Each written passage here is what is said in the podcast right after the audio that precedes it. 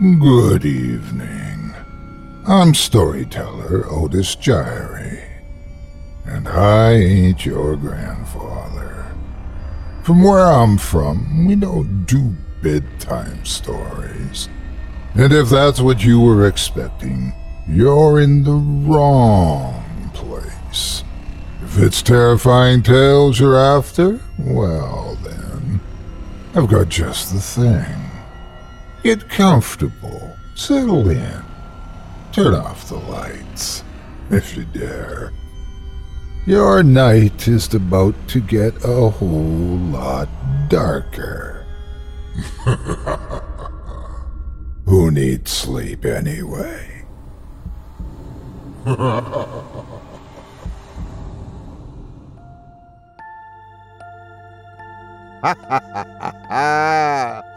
Good evening. You're listening to Scary Stories Told in the Dark. Welcome, dear listeners, to Season 11, Episode 7. I'm your host, Otis Jiry, and in this episode, I'll be performing two tales to terrify you, courtesy of authors Corpse Child and Alan McDaniels. Tonight, you'll hear tales of unearthly experiments and devilish friends. You're listening to the standard edition of tonight's program, which contains the first spine tingling story. If you'd like to show your support and enjoy an extended version of this and other episodes with twice the terror, visit simplyscarypodcast.com and click Patrons in the upper menu to sign up today. Thank you for your support. Now, it's time to take a walk together down the moonlit trail, so lock your doors, turn your lights down low, and settle in. The show is about to begin.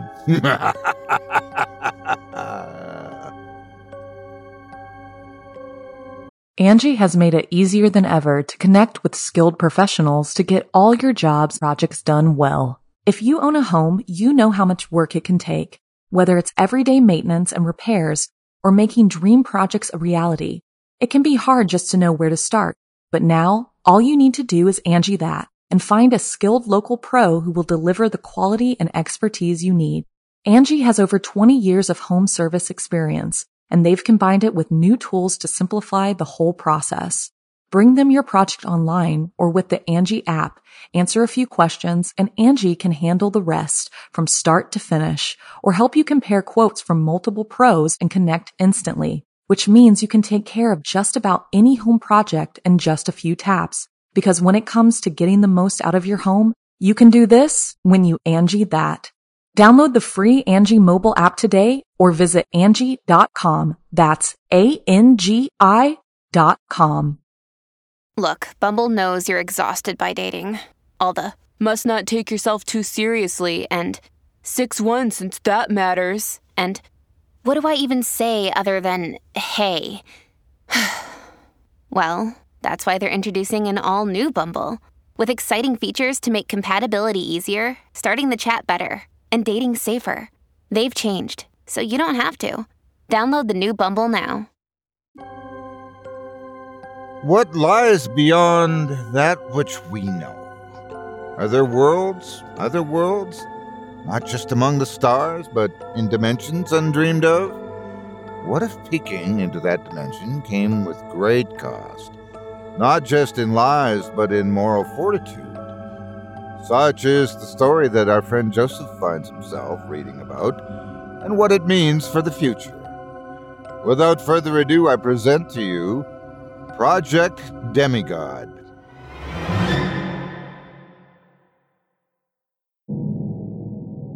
In an attempt to convince the prince to do his duty, he assumes his multi armed form and says, Now I am become death, the destroyer of worlds. I suppose we all felt that in a way. J. Robert Oppenheimer. People always used to ask me, What makes you special? Usually it was over the fact that I was given just about anything I wanted. Life was handed to me on a silver platter, at least in the eyes of most. Yes, I came from money. Yes, I lived in a very nice house in a very nice place. And yes, I was even enrolled in the top tier schools growing up. I even had an account to my name with over $120,000 that I'd have immediate access to whenever I turned 18. So, yes, I guess you could say I was blessed or special. Of course, it didn't exactly feel that way. Money or no money, I wasn't without my own struggles personally. I may have always had more than enough to eat, never having to worry about where I lay my head at night, in an alley or an overpass somewhere, sure. And don't get me wrong, I never tried to really flaunt my fortune in anyone's face either. But I wasn't without problems on my own. The biggest of which being my relationship with my father. Growing up, it was just him and me. I never knew my mother. Dad never even so much as mentioned her in any sort of conversation, the few I can actually remember us having. My father worked as a biological researcher and chemist for the government at one of their research centers. Back then, he'd be gone for most of the day and sometimes wouldn't even come home until well into the next afternoon. This didn't bother me too much, though. I'd usually pass the time either painting in the art studio my father had set up in our house, in an empty room, or in my own room, reading one of the innumerable novels on Celtic, Nordic, Eastern, and many other folk legends and or mythos. That was, of course, my favorite of the two pastimes. I'd be lost for hours, imagining myself in those fantastical worlds, either rescuing a princess slaying a mighty beast, or being granted some magical ability that elevated me beyond that of other people. Oftentimes, being as quiet as it was in the house during the day, my imagination would go so far as to cause me to conjure up some of these creatures who'd play with me. Of course, at the time, at least, I knew they weren't real, but it was still better to me than being alone every day. At night, too, when I'd lay in my bed, I'd hear them calling out to me, telling me that they were there, that they'd always be there. Unfortunately, this was also, for reasons I couldn't yet understand, big thing that my father most disapproved of. I found this out one morning when I was younger, about 14 or 15 at the time. I came into my room from school to find him in my room, holding one of my paintings with a look of absolute fear chiseled onto his face. What are these? He asked, shaking. They're, they're my paintings, Dad.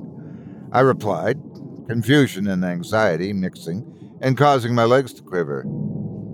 His eyes further widened. I watched the olive complexion drain from his face, leaving him a ghoulish pale. What's wrong with them? Where did you see this? What? Where did you see this? He repeated, snapping at me. They're from the books. What books? I led him to the library and showed him. The apprehension on his face grew when I showed him the books. Get out, he said coldly. Get out and don't ever let me find you in here again. Do you understand? I just stared blankly at him. Get out! This time he shouted it. His voice echoed throughout the walls of the library, causing me to run out as fast as I could. I remember how rapidly my heart kept beating when I left the library and ran down the hall. My mind raced. Why was he so worked up over me reading those books?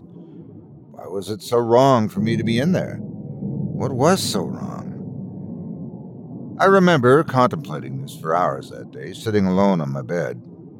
I eventually came back out when I heard his footsteps stomping down the hall with a purposeful stride. His eyes were stitched open and bloodshot, looking almost wild like those of an animal. In his hands were a stack of books from the library. Went into the living room and set the fireplace before haphazardly throwing them in two at a time. This caused me to run into the living room, screaming, Wait, don't! What are you doing? He paid me no attention, continuing to feed the flames like his life was somehow dependent upon it. I ran over to try and save the rest of the books, only to be met with a hard shove by my father. I was sent flat on my rear, him boring into me with a crazed look. I was so caught up in my own state of shock and fear that I couldn't really tell that he, in some fashion, had the same look on his own face. There was something that evidently frightened him about those books, or at least about me reading them. Again, though, that context was all but lost on me. I just sat there, helpless to whatever my father was going to do next. I expected him to wig out, start throwing things around the room, or even hit me. Something. Instead, he just continued staring at me in a state of fright all his own. Eventually, his face broke into tears, which in turn caused me to turn on the waterworks myself. He seized me and held me close, sobbing heavily. I was confused. But more than that, I was afraid.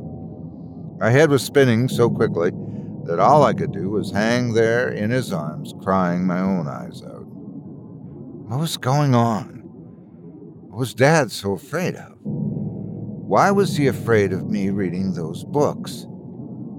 His head pressed down into the top of mine, I could hear him muttering through sobs, This is all my fault, over and over again. What is? I whimpered, more desperate for an explanation of some kind, more than an apology.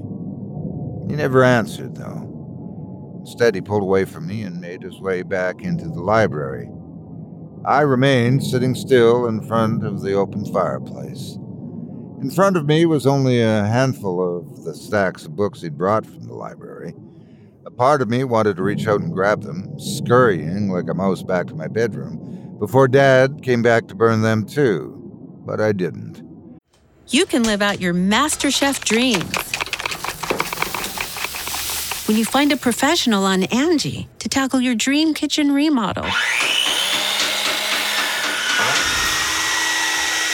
Connect with skilled professionals to get all your home projects done well. Inside to outside, repairs to renovations.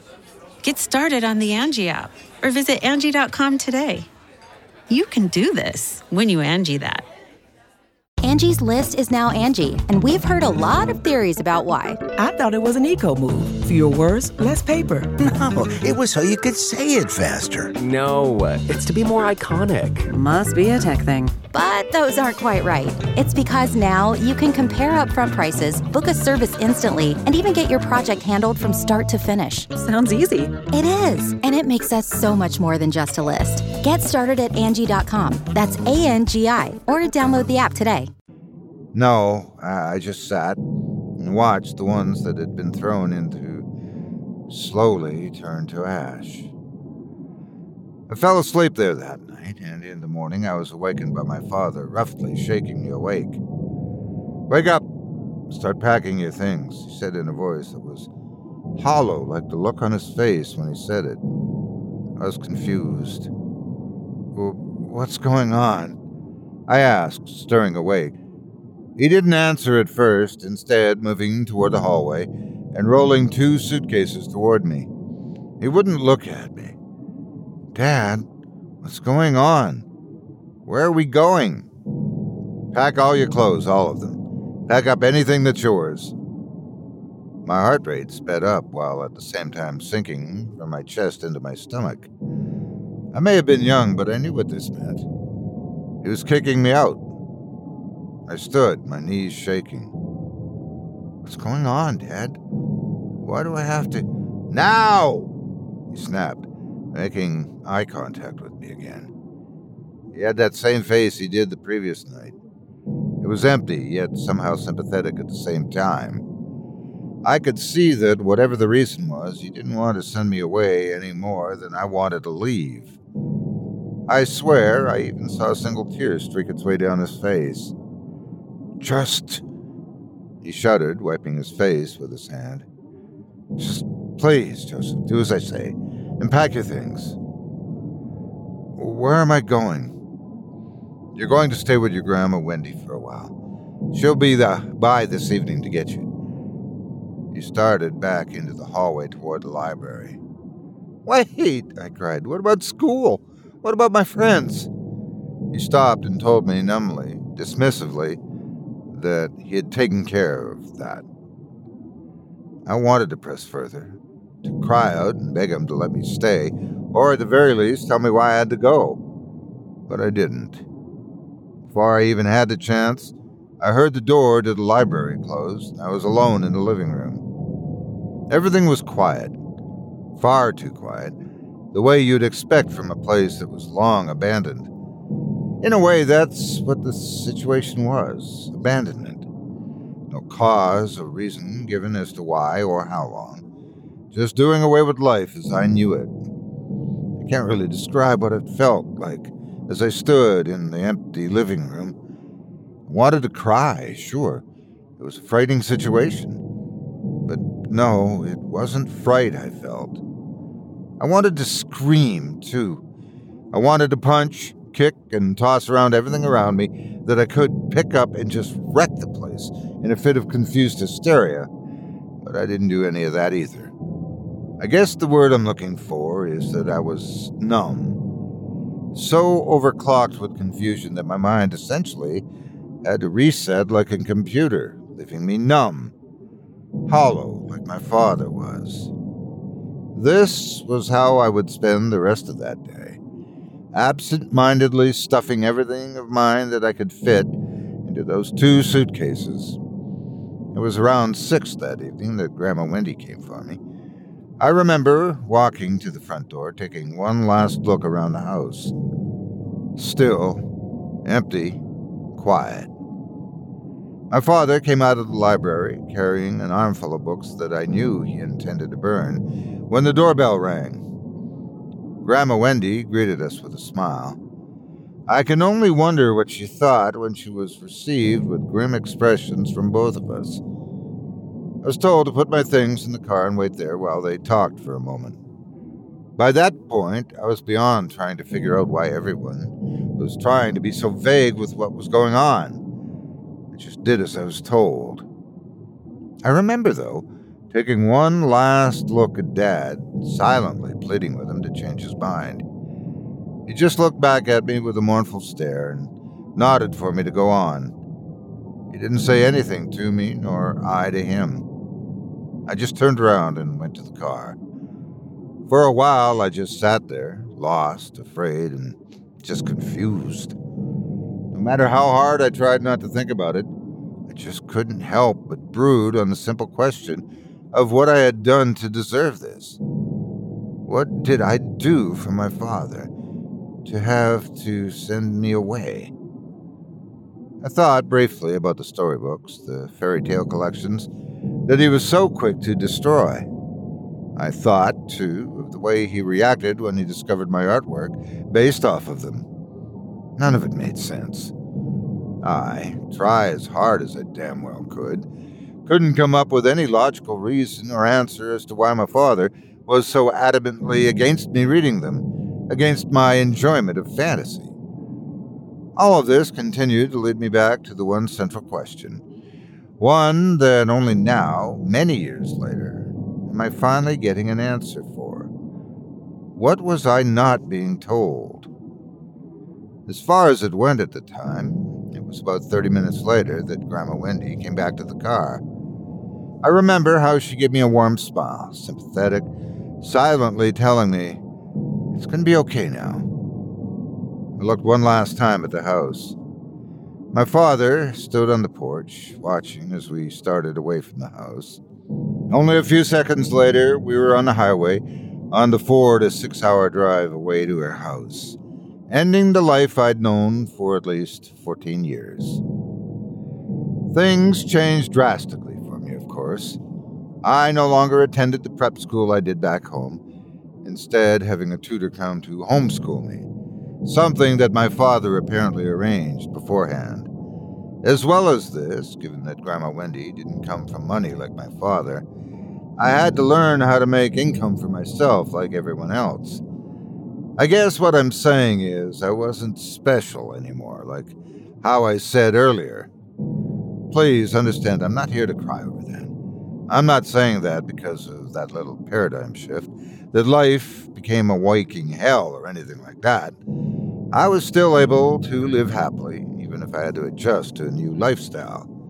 I grew up just fine, graduated, top of the class, even if I wasn't actually there, got a bachelor's degree in English literature, and lived in a very nice house of my own.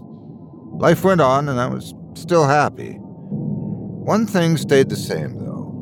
Even if I could no longer read those books, I could still see them the beings, the fairies, gods, and goddesses from them. Even into adulthood, I'd still hear them calling out to me. They'd tell me how they wanted me to join them in the realm. This, among anything else, proved to be my biggest predicament in life. I guess, given that I'd lived so long by that point away from the realm of childlike imagination, having to live normally, I realized that it wasn't exactly natural. I guess you could say that I'd heard the voices of fairies. I'd been seeing a therapist for it for a while, and it helped a little. For the most part, with his help, I managed to see and hear them less and less. Not completely gone, but not too much to be really problematic. His theory was that it was sort of my mind's way of holding on to a piece of the past. He said that our minds, usually after something shocking or traumatic like that day of the house, will grab onto something happy as a sort of defense mechanism. In short, because I'd see the fairies when I was younger and had many fond memories of them, I would see and hear them now as a way of preserving the past. This would ultimately become my way of accepting what I was experiencing. Not only that, but it was also how I'd make peace with what happened at the house, with what happened between my father and me. Until now, I'd never thought anything more of it. Then, last Tuesday happened, and I got the phone call. After I left, I never actually saw my father again. He never called or wrote either. The only word I'd ever received from him was a birthday card in the mail, along with a check for $300. At least until my 21st, where it was a bottle of imported red wine instead. Outside of that, the old man basically didn't exist to me anymore. Hell, I won't lie. For a while, despite looking more and more just like him, whenever I'd look in the mirror, I actually started to forget what he even looked like. I guess, along with my memory of him, my anger him also faded into obscurity. It was early morning last Tuesday when I got the call that changed all of that. It was from an old colleague of his from the laboratory he worked at. My father's body was found hanging from the rafters in the library. He told me he had been absent for almost a month and a half, having put in a letter of resignation, and he went to check in on him. When he was found, it was clear he'd been dead for at least three days. I left the next afternoon back to my old home, having taken off a month from the office on paid leave. I arrived that evening, where I was greeted by the colleague and a few other of my friend's associates, as well as men in black suits. Legal consultants, I figured. Each of them briefly exchanged condolences before leaving. One of them, the one I spoke with on the phone, gave me a folded piece of paper before he left, telling me he'd found it with the body. Once everyone was gone, it was dead silent again. Just like old times. No creaking, no tittering, no whir of air, nothing. Standing alone once again in the empty living room, the memories came back to me. All the fantastic adventures I used to have, the quests I'd embark on, and with this, they came back as well. I could hear one, the soft, crooning voice of what I imagined to be a beautiful goddess. There's nothing for you here, child. Come. It's time, my child. I shoved this down, though. Even if the voices were just a preservation of memory, they weren't welcome at that moment. No, being there, in that living room, in that empty, silent house, only brought memories of loneliness, of abandonment. I looked over to the fireplace, a stack of books sitting in front of it. I went over and took a closer look at them. They were a mix of textbooks on biology as well as a few on quantum physics and engineering, a few on philosophy and religion, and the rest were a couple of the mythology and folklore collections I used to read. This prompted me to go to the library, where then I finally took out the piece of paper. Unfolding it, I saw that the top of it was a paper clipped photo of him smiling with me, cradled in his arms, asleep. This actually got to me for a moment. Not because it was a heartfelt moment or because it was a happy memory of him and me together, but rather because of the fact that for the most of my life, even early on, he'd never been there. I guess that was another reason why it wasn't hard for me to all but forget about him when he sent me away. Seeing that picture, though, I didn't know how to feel. Below the photo, scribbled like he was in a hurry when he wrote it, was what looked to me like some sort of serial code. Because of the way it was written, I couldn't make out all of it. What I could read was Monolith D 1473, Proj Demi. Under this was the following message, written almost just as allegedly. There is a God, and I only hope I can be forgiven for my sins. The file has everything. It tells of what I and the others did. It's in the black cabinet, second shelf, under D category. The time has come that I have to stop hiding and reveal the truth to the world and to my son Joseph. The things I did, I did for him. Now I must pay for my wrongdoings. I must have read that message almost a thousand times.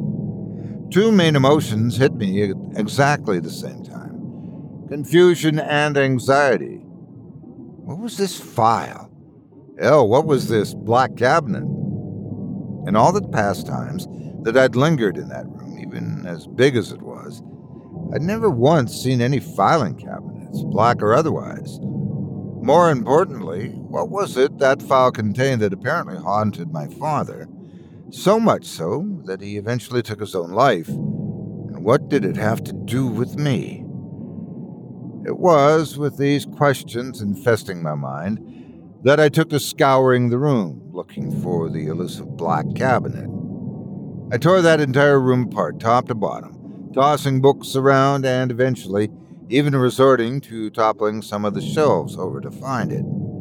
It was only after, purely by accident, I'd thrown aside one of the large brown encyclopedias on the second to last bookshelf that remained standing that I watched an area of the wall at the far end of the room, ironically, the space that used to be occupied with the fantasy books I used to read, slide to the right, revealing a doorway to another room. My eyes grew wide when I saw this. My heart jackhammered away at my rib cage. My knees threatened to buckle beneath me as I slowly approached the room. When I crossed the threshold, blinding fluorescent lights blinked to life, revealing a small cramped office with a large mahogany desk in the center that had multiple stacks of manila folders, as well as a few miscellaneous documents, some of which were lying discarded on the floor around it. Curiosity was replaced with a hint of excitement as I glanced at the folders, seeing them marked with similar codes to what I'd seen on the note. I knew then that whatever this file was and whatever was in it, it would be found in that office. Behind the desk were two filing cabinets, one white and the other being the black cabinet I was looking for. I rifled through the second shelf for about 20 seconds, through all of the similarly labeled folders, until finding the file labeled with the code written on a note. The front of it was marked with a small logo of a long structure or tower with the words Monolith Site D 1473, Secure File, Project Demigod, Classified Data, stamped across the front. Immediately, I closed the drawer and sat down at the desk and opened the file. The first several documents were blueprints and diagrams for those weird contraptions that honestly I had no idea how to really describe. One notable thing about each of them however, was that they all were labeled as being interdimensional compatible. Some of the diagrams depicted crude drawings of human like figures, looking to be primarily female in nature upon closer examination, emerging through what I inferred to be a wormhole or a portal or something along those lines. A doorway, in other words, to some world so far unknown to the world, that is, except for my father and the unknown persons that apparently assisted him in this. As well as this, some depicted some sort of chamber or vessel, evidently used for containment. These were noted as being made from solid steel and titanium. A bit more digging through the file, and I was met with the first official document. It was an introductory note detailing what Project Demigod was and their hypothesis. Attached is my transcription of this and all of the report entries pertaining to the project. A quick note is that these are all undated, or at least not that I could find having been purposefully redacted, so it's unknown when exactly any of these events following occurred or the exact time span in between entries. Angi has made it easier than ever to connect with skilled professionals to get all your jobs projects done well. If you own a home, you know how much work it can take, whether it's everyday maintenance and repairs or making dream projects a reality. It can be hard just to know where to start, but now all you need to do is Angi that and find a skilled local pro who will deliver the quality and expertise you need. Angi has over 20 years of home service experience, and they've combined it with new tools to simplify the whole process. Bring them your project online or with the Angi app, answer a few questions, and Angi can handle the rest from start to finish or help you compare quotes from multiple pros and connect instantly which means you can take care of just about any home project in just a few taps. Because when it comes to getting the most out of your home, you can do this when you Angi that. Download the free Angi mobile app today or visit Angi.com. That's A-N-G-I dot com. This episode is brought to you by Shopify. Whether you're selling a little or a lot, Shopify helps you do your thing, however you cha-ching. From the launch your online shop stage, all the way to the we just hit a million orders stage. No matter what stage you're in, Shopify's there to help you grow. Sign up for a $1 per month trial period at shopify.com slash special offer, all lowercase. That's shopify.com slash special offer. Families have a lot going on. Let OLLY help manage the mental load with new cognitive help supplements for everyone four and up, like delicious OLLY Focus Pops or OLLY Mellow Pops for kids. And for parents, try three new Brainy Chews to help you focus, chill out, or get energized. Find these cognitive health buddies for the whole fam at olly.com. That's O L L Y.com. These statements have not been evaluated by the Food and Drug Administration. This product is not intended to diagnose, treat, cure, or prevent any disease. Prefatory matters and introduction. My name is Dr. Weston Greer. Today marks the beginning of a new step in both the realms of scientific possibility and the next evolution of human understanding. After almost nine years of research, hard work, and tireless dedication, we here at Monolith Site D are ready to begin our most ambitious project yet since first establishment the first step toward a larger world. Project Demigod. Hypothesis We will bring a being from another realm, an immortal being, far elevated in every way from any mortal man, into our plane, and having it breed with a human, will bear a god into the world. We will give birth to God among men. Method Through various machinery, see attached diagrams we will open the door between our realm and the realm we refer to simply as the Veil, where a subject, classified detail, will then enter and, utilizing a harness specially designed by our technicians, bind and bring back a worthy specimen for breeding. For the breeding process, we've selected five male subjects of varying backgrounds, ethnicities, body types, and religions to see which would constitute the best result in a hybrid spawn of man and God. Subject 1 is a Caucasian male, 6 foot 2, 235 pounds, former Marine, unmarried, Catholic. Subject 2 is an Oriental male, 5 foot 6, 185 pounds, farmer and fisherman, wife deceased, Buddhist. Subject 3 is an African American male, 5 foot 9, 250 pounds, cook in an Italian restaurant, unmarried, atheist. Subject 4 is a Hispanic male, 5 foot 7, 230 pounds, politician, divorced, Christian. And subject 5 is a Native American male, 6 foot, 215 pounds, owner of a metaphysical shop, unmarried, Wiccan, practicing different forms of shamanism.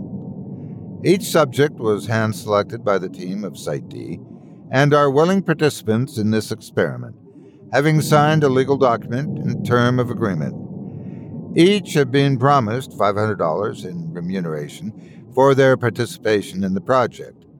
Subjects were also noted to have no immediate families to speak of or next of kin. The process of opening the door and accessing the veil will commence at 1200 hours sharp. Entry 1 The first attempt at opening the veil has ended in failure. Equipment was functional, but miscalculations were made with sending live subjects through. The first subject was unable to breach through before his flesh was inexplicably flash seared from his bones. It's unknown at this time what it is that caused this reaction. Associates claim it could have been something with the supernaturally high levels of ultraviolet radiation being emitted from the portal. Adjustments are being made to account for this theory, and we intend to begin another trial at this time tomorrow. Entry 2 for our next attempts at opening the veil, we took the liberty of selecting multiple subjects, whom I will henceforth be referring to as retrievers, all individuals who have little to no money and no known ties to community or next of kin to speak of. To gauge the most effective method for being able to survive the procedure, we tried various forms of UV protection for most of them. For example, the first of our retrievers was stripped naked and covered from head to toe in multiple coatings of SPF 5000. Another was given a radiation suit, one of our strongest tailored. The last was given nothing. The last retriever would act as another sort of control for attempting to breach through a second time. Each of these resulted in failure and loss of life for all three retrievers. Both the protected and unprotected were fried immediately upon contact with the doorway. This naturally has led to speculation that either the UV rays are far too strong for any man made implements to protect against, or that there is something else entirely that is causing this result. At this time, we're unsure exactly how to proceed. Funding for the project was already at risk, with the expense of gathering the necessary implements. Because of this, we must tread carefully when proceeding further and do our best to make the next attempts a success. Entry 3 Another of the researchers on my team, Dr. Emil Pence, a theologist and professor of religion at the university, has given a new theory. It is his belief that because the realm in which we're attempting to access is largely similar to those spoken of in fiction, mainly children's fiction, that perhaps success can be yielded by utilizing a child. Primary idea behind this belief is that because children's minds typically hold on to the possibility of fantasies and innocence more than the minds of adults, they may stand a better chance at withstanding the forces being emitted from the doorway. Most others are very skeptical of this theory. I, myself, I'm not entirely quick to attempt this either, though I will admit that a part of me finds it, considering uh, as more of a plausible solution. Of course, with this comes the question of where and how to obtain child volunteers for the project. Never mind the endless questions of ethics of that decision. There would also be a major legal obstacle with it as well as we are yet again at a complete loss how to proceed. Myself and the team are on a five day furlough, paid leave. Hopefully, a short absence from the project will allow for a viable option to present itself when we return. Entry 4. Almost a week's leave, we still hadn't come up with any viable conclusion. It was during our last conference that the idea of using children as retrievers was brought into question once again. Like last time, most immediately dismissed the idea, primarily due to the far fetched logic Pence presented with it. I, on the other hand, was a little more open to discussing the idea. The dilemma presents itself once again. Where would we be able to find children who can volunteer for something as dangerous as this? I, personally, would be against it entirely, but I know of no other solutions at this time. Time is starting to run thin as well, with sponsors and contributors to the project expecting an update in only a few weeks. They're expecting results. I currently, however, only have failure. Entry 5. What I do next, I take no pride in. I will state, for the record, that this decision of mine did not come easily. It came only after many days and nights spent in long and drawn out contemplation. And even then, it would ultimately be the looming fear of the project being discontinued that decided me.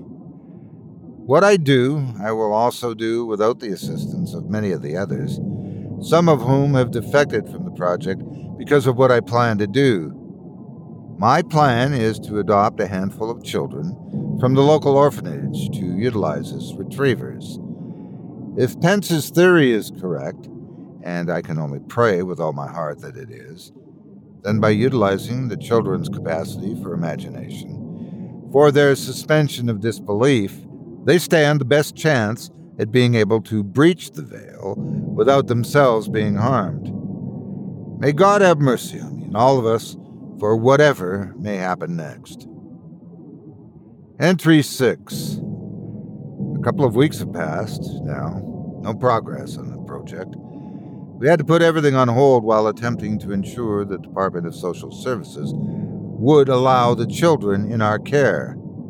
It's not like they'd have ever allowed us to have them if they knew of our real intention for them. The children had been living in the loft, off site from the facility, for almost two weeks.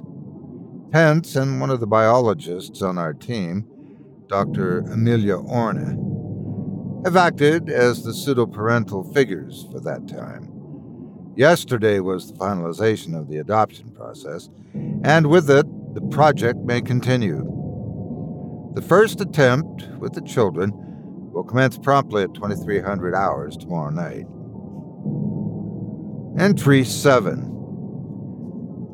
We have now had our first glimpse at success since the project's beginning. Pence's theories seem to prevail, at least from an effective standpoint. Still not entirely sold on the science or reasoning behind it, but the results was there. Once opened, the modified retriever was able to breach the doorway without being harmed. We now wait. We've estimated it taking a minimum of five hours and a maximum of eight to ten for the retriever to harness the specimen and make his way back through the doorway. It is at this time that I hold my breath and pray that the retriever may emerge with our specimen. Personal note Four hours have elapsed now since sending in our retriever. During this time, I can't stop myself from imagining what that young man is seeing right now in there, in the veil. I remember how afraid he was when he was met with the opening of the veil. He's still so young. I wonder if he looks at any of this in fascination and wonder, as was characterized by Dr. Pence, or in terror, as I'm sure I and so many others would if faced with such as he is now.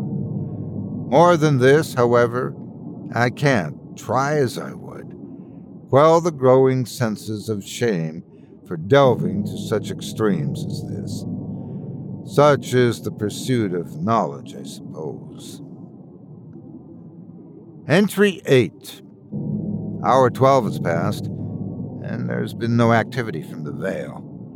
No sight nor sound have been reported from either the retriever or anything or one else from the other side. Pence believes this is just a minor delay, to use his words.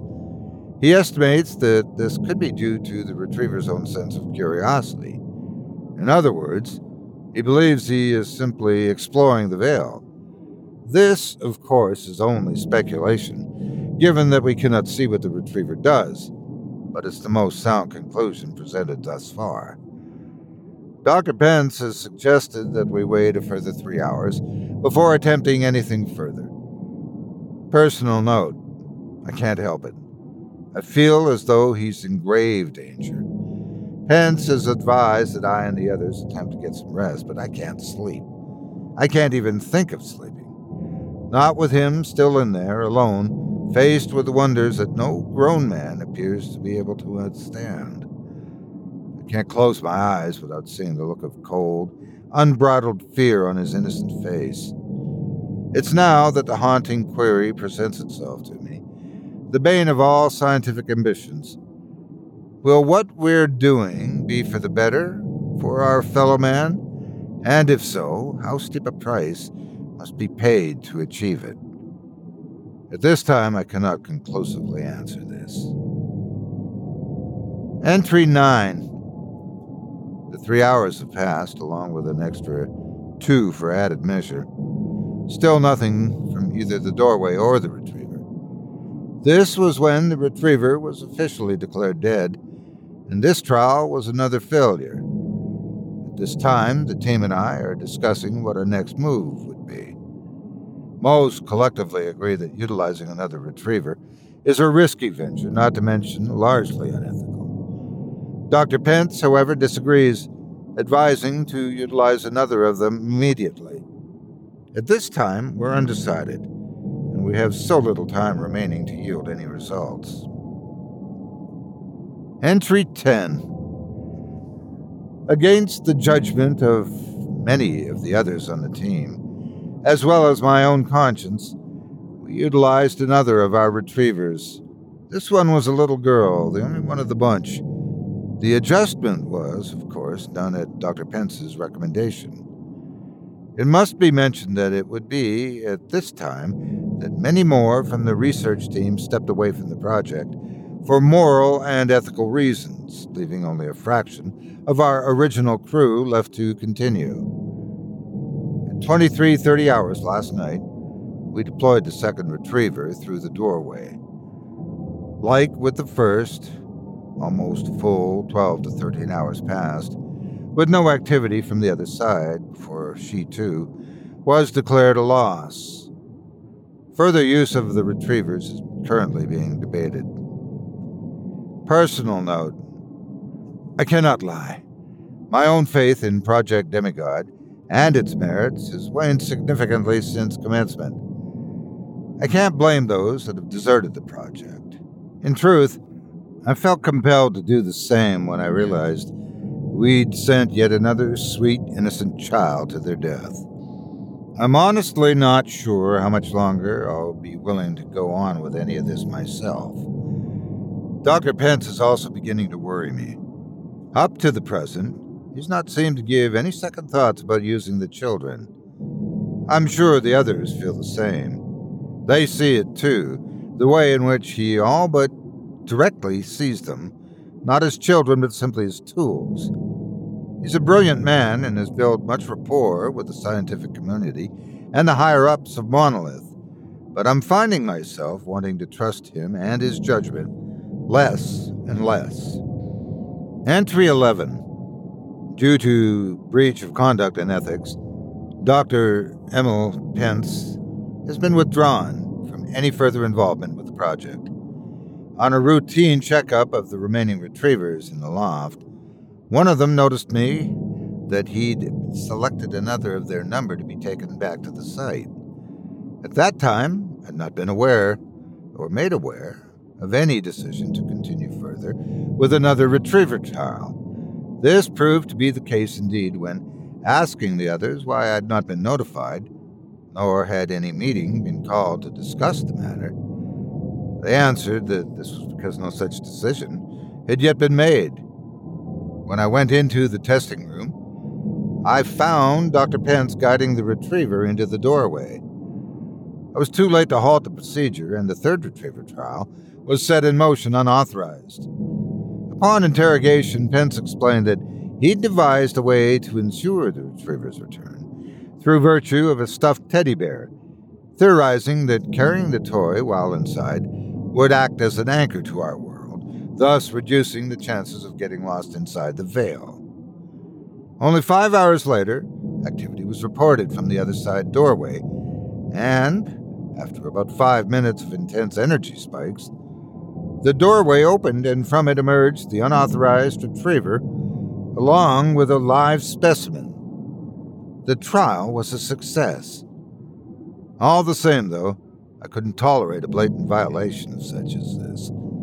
It was unanimously agreed that Dr. Pence cannot be allowed any further involvement with Project Demigod for the safety and well being of ourselves and of others. At this time, primarily for our own protection from legal prosecution over this and the first several losses of life, no criminal charges will be pursued against Dr. Pence. Personal note the situation has served to only further solidify my anxiety about whether or not our work here is justified by the principles of scientific discovery. On the one hand, it would, of course, be easy to say that Dr. Pence's actions were foolish and wrong, psychotic even.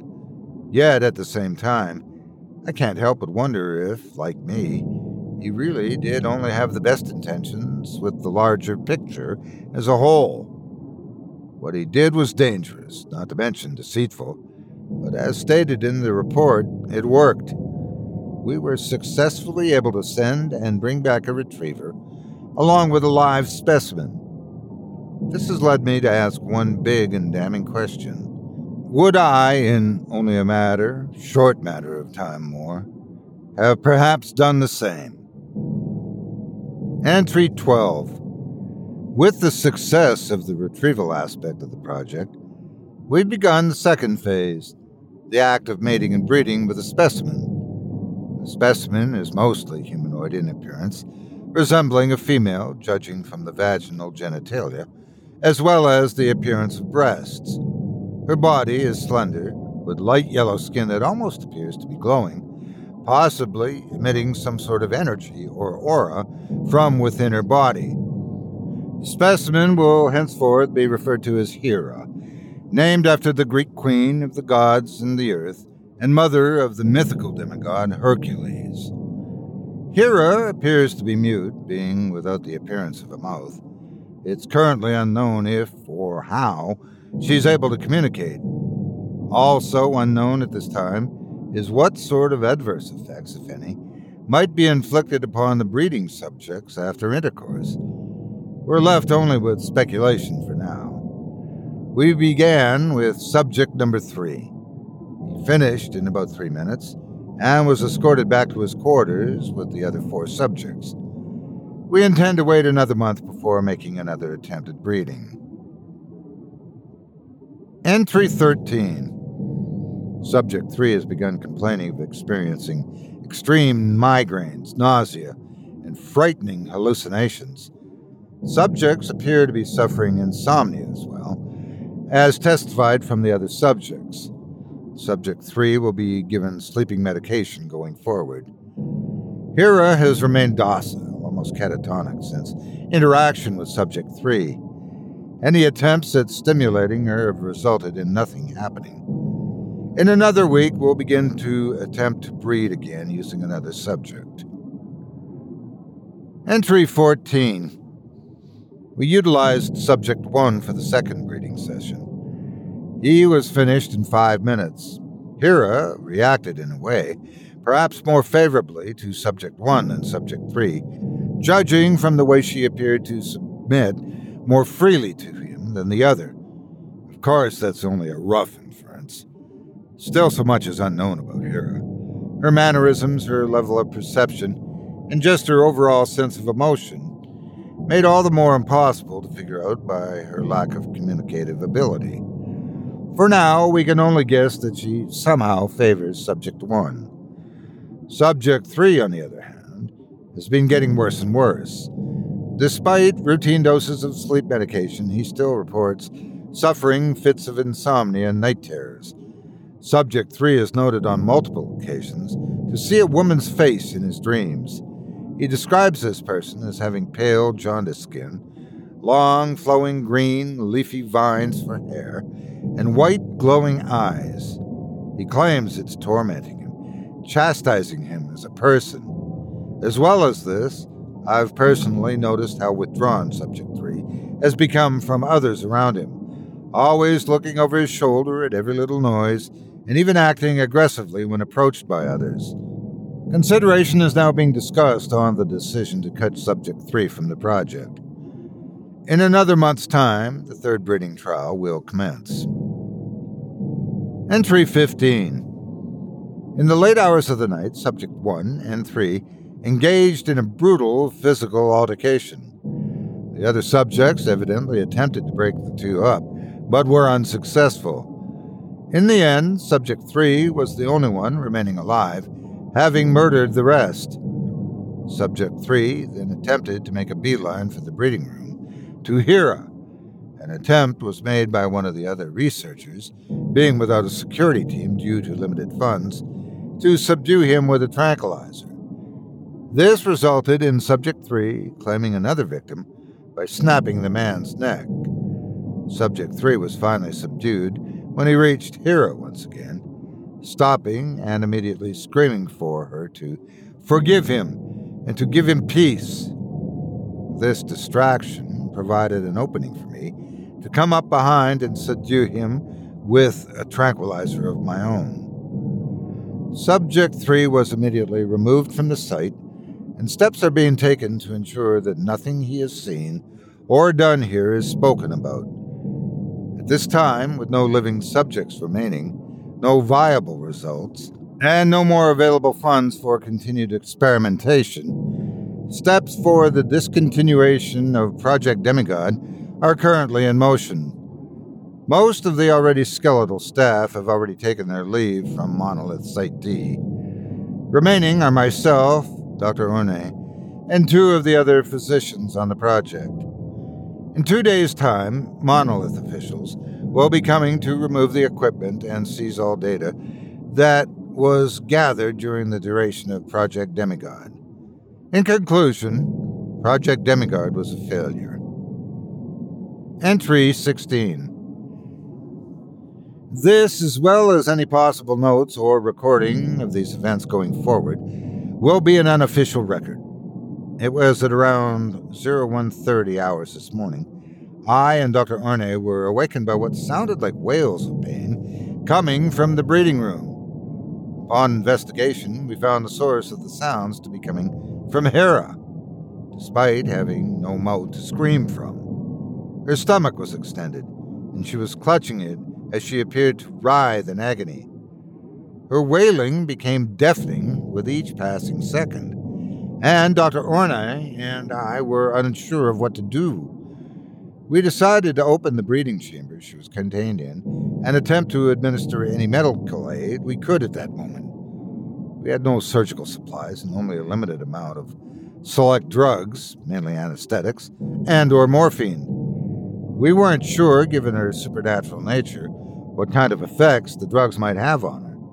But in the end, we took action and administered a small dose of morphine to her. She jerked violently, flailing her arms wildly around, swiping and clawing at the air like she was fending off a predator, before finally relaxing. A quick check of her vitals confirmed that she was still alive, merely unconscious. Dr. Orne and I both were very curious as to what caused Hera so much pain like that. Unfortunately, with the equipment decommissioned and officials arriving in a day's time, we were unable to pursue the matter any further. Entry 17. Official or otherwise, this will be my last report on Project Demigod. It was this time, two days ago now, that Hera awoke, crying in pain once again. This time was far more painful and her stomach had swelled even bigger in size from the last time. When Dr. Orne and myself attempted to investigate, we were met with a shocking discovery. Hera had gone into labor. Immediately, we fetched a pail of ice and water to keep her dehydrated during the delivery process. It was here, however, when another, far stranger phenomenon occurred. While we attempted to aid in the delivery process, Dr. Orne began seizing and clutching at both her stomach and her temples. Then she began screaming that she could hear a voice speaking to her, taunting her, similar to the earlier situation before with Subject 3. This was then followed by Hera's body abruptly going motionless, while Dr. Orne then began writhing and flailing, shrieking like was. Dr. Orne underwent this hysteria for almost a full minute before her body seized up, stiffening with her eyes rolled back into her skull. Her jaw distended, and a voice I know not at all how to describe. She said to me, You, Doctor, you did this. You murdered men and children, and now this woman. And to what end? You wish to bear God unto the world, and you will. You will father a child born from me, the fruit of your perverted ambition, and he will serve only as a reminder of such. You will look upon him not with pride, but with grief at what you've done. And the day will come when his memory will be the end of you. A day when this child, your manufactured God, will find who he truly is. He will hear my call in his heart and will command power against you and all men like you, the likes no man before has ever fathomed, and will raise you all to ash. Upon her speech's conclusion, I heard a sickening crack of bone and squelching sound, followed by something protruding, nearly breaching from Dr. Orne's stomach. This happened again, this time succeeding in breaching her flesh. What emerged was a tiny, chubby foot belonging to a newborn infant. It waved frantically at the air. Dr. Orne's convulsing body slowly began to die down until fully relaxed in death. From her stomach, the spawn's hand began trying to free itself and the rest of it from Dr. Orne. For a moment, I simply stared on in terror before cautiously approaching the body. Still, not yet having developed any muscle strength in its arms, the newborn couldn't free itself the way it evidently wished to. Unaware of any action to take, I took a pair of sutures and the scalpel and performed a very crude emergency C section, successfully birthing the child, as well as sealing the deceased Dr. Orne back up with the sutures. The newborn screamed and wailed, taking in its very first breath. I looked into the infant's eyes. It had light yellow skin, just as Hera had. It also appeared to bear other resemblance to Hera, such as the eyes and light green hair. The miracle happened. I, Dr. Weston Greer, bore a godlike creature unto the earth. But the question remains just how high a price was my success achieved? I took the child in my arms and held it for a. Suddenly, it fell unconscious, and I watched its skin change complexion from its original yellow to a more natural shade of olive. Its hair, too, changed to a dark brown. It looked peaceful, resting in my arms. Yet I felt none of the warmth this feeling should bring. Instead, all I could think of as I watched it sleep were the lives that were senselessly spent simply for the pursuit of scientific expansion. It was with this in mind that I made the decision that I would raise the child myself. Taking the child, I seized this file and ran from the facility, where I have presently gone rogue. I've gone through the process to change my name, as well as find a new home, somewhere they'd likely not think to look if, when, they do come for me and or the files. I live now under the name of Gerard Bishop, and the child I named after my middle name, Joseph. Admittedly, I fear those dying words. The day will come when this memory will be the end of you. A day when this child, your manufactured God, will find who he truly is he will hear my call in his heart and will command power against you and all men like you. I worry that despite my best efforts uh, to raise him with love, something will happen to turn him against me one day when he grows up. What exactly will happen when such a time comes, I know not. Nevertheless, as long as I can help it, Joseph will live a peaceful life with me. Everything that's happened, and everything I do now going forward, is for him, my life's work. I stared for what felt like hours at that page. Then I flipped back and reread and reread through again. I couldn't believe what I just read. No, I wouldn't believe it. My father, a brilliant and celebrated scientist, accomplished his greatest achievement by murdering others in the name of science, at least two of which were children. And then, even more horrifically, I was that achievement, born and bred out of blood. No, no, I didn't want to admit it was true. But deep down, I knew it was. The more I thought back, the more the pieces of a long unsolved puzzle began falling into place. I now knew why Dad was almost never around. I now understood why it petrified him so much when he found out that I'd been reading those books. I wasn't just his son. I wasn't just his greatest achievement. I was his reminder of the price of pursuing knowledge.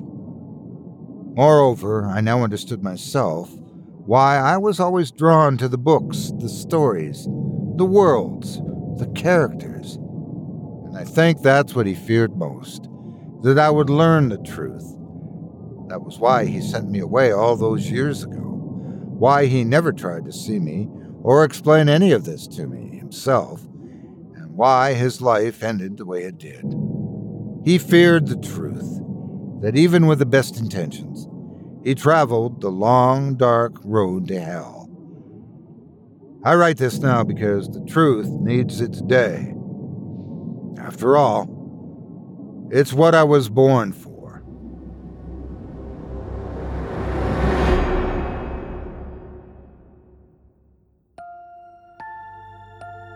I hope you enjoyed Project Demigod by Corpse Child, as performed by yours truly. If you enjoyed that tale and would love to read more from tonight's very talented feature author, you can help support him by visiting simplyscarypodcast.com slash corpse dash child. That's simplyscarypodcast.com slash corpse, C-O-R-P-S-E dash child. C H I L D. Even if you don't visit this profile, which I recommend you do, you can listen to his stories on previous episodes of this show if you're having too much trouble with sleeping at night. If you do decide to stop by the profile, please leave a kind word and let him know you heard about him on this show and that Otis sent you. It would mean a lot to me. Thanks again for your support of this program and of tonight's featured author. Now, before we go, I'd also like to take a moment to thank you personally for joining me for this episode of Scary Stories Told in the Dark. If you enjoyed what you've heard on today's program, please take a moment to stop by our iTunes page or wherever else you listen to your favorite podcasts and leave us a five star review and a kind word. It makes a huge difference, and it would mean a lot to us. If you'd like to hear a premium extended edition of tonight's and all of our other episodes featuring Twice the Terror, visit simplyscarypodcast.com today and click the patrons link in the menu at the top of the screen. You'll find yourself at chillingtalesfordarknights.com, where you can purchase season passes for this podcast and our other quality storytelling programs, or become a patron for as little as $5 per month and get access to our entire audio archive dating back to 2012, all of it ad free.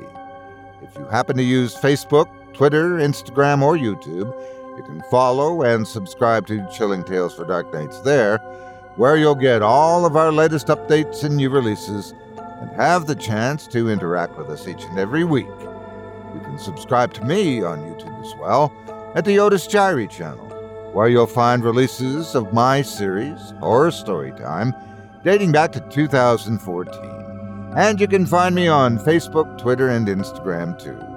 Just search for Otis Jiry. Until next week, stay spooky and get some sleep if you can.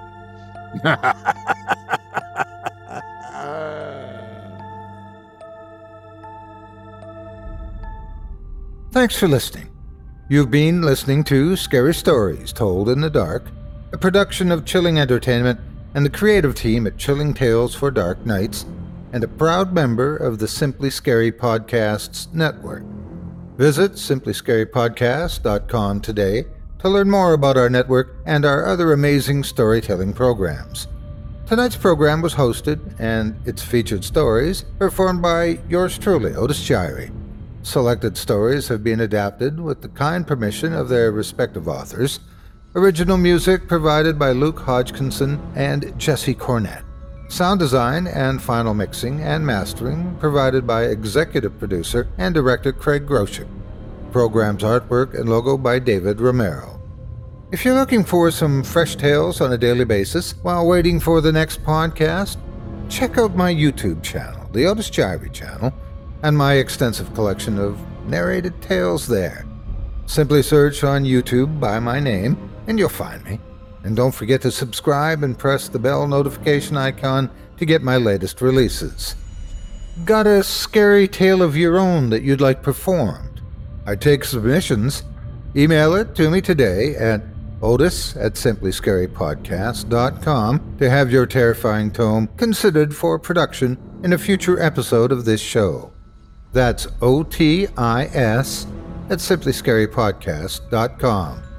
If you've enjoyed what you heard on tonight's program and are joining us on your favorite podcast app, subscribe to us to be sure you never miss an episode and leave a five star review and a comment.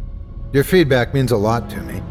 You can also follow Chilling Tales for Dark Nights and yours truly on Facebook to connect anytime and get the latest updates on this and other programs and my channel. If you're listening on the Chilling Tales for Dark Nights YouTube channel, do us a favor and hit the subscribe button and the bell notification icon for CTFDN as well to get more spooky tales from me and the crew and another episode of this program each and every Wednesday. And don't forget to hit that thumbs up button to tell us how we're doing and leave a kind word or a request. And don't forget to visit us at chillingtalesfordarknights.com and consider supporting the team by becoming a patron. In addition to helping us out, you'll get exclusive access to our audio archive and ad free downloads of all your favorite stories, including those you've heard on this program. As for me, I'll be back next Wednesday with more terrifying tales to keep you up all night. But that's all right. Who needs sleep anyway?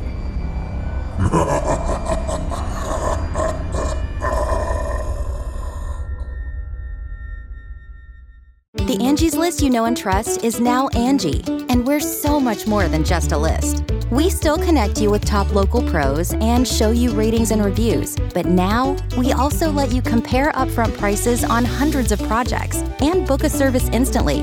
We can even handle the rest of your project from start to finish. So remember, Angie's list is now Angi, and we're here to get your job done right. Get started at Angi.com. That's A N G I, or download the app today. Angi has made it easier than ever to connect with skilled professionals to get all your jobs projects done well. If you own a home, you know how much work it can take, whether it's everyday maintenance and repairs or making dream projects a reality. It can be hard just to know where to start, but now all you need to do is Angi that and find a skilled local pro who will deliver the quality and expertise you need. Angi has over 20 years of home service experience and they've combined it with new tools to simplify the whole process. Bring them your project online or with the Angi app, answer a few questions, and Angi can handle the rest from start to finish or help you compare quotes from multiple pros and connect instantly, which means you can take care of just about any home project in just a few taps. Because when it comes to getting the most out of your home, you can do this when you Angi that. Download the free Angi mobile app today or visit Angi.com. That's A-N-G-I dot com.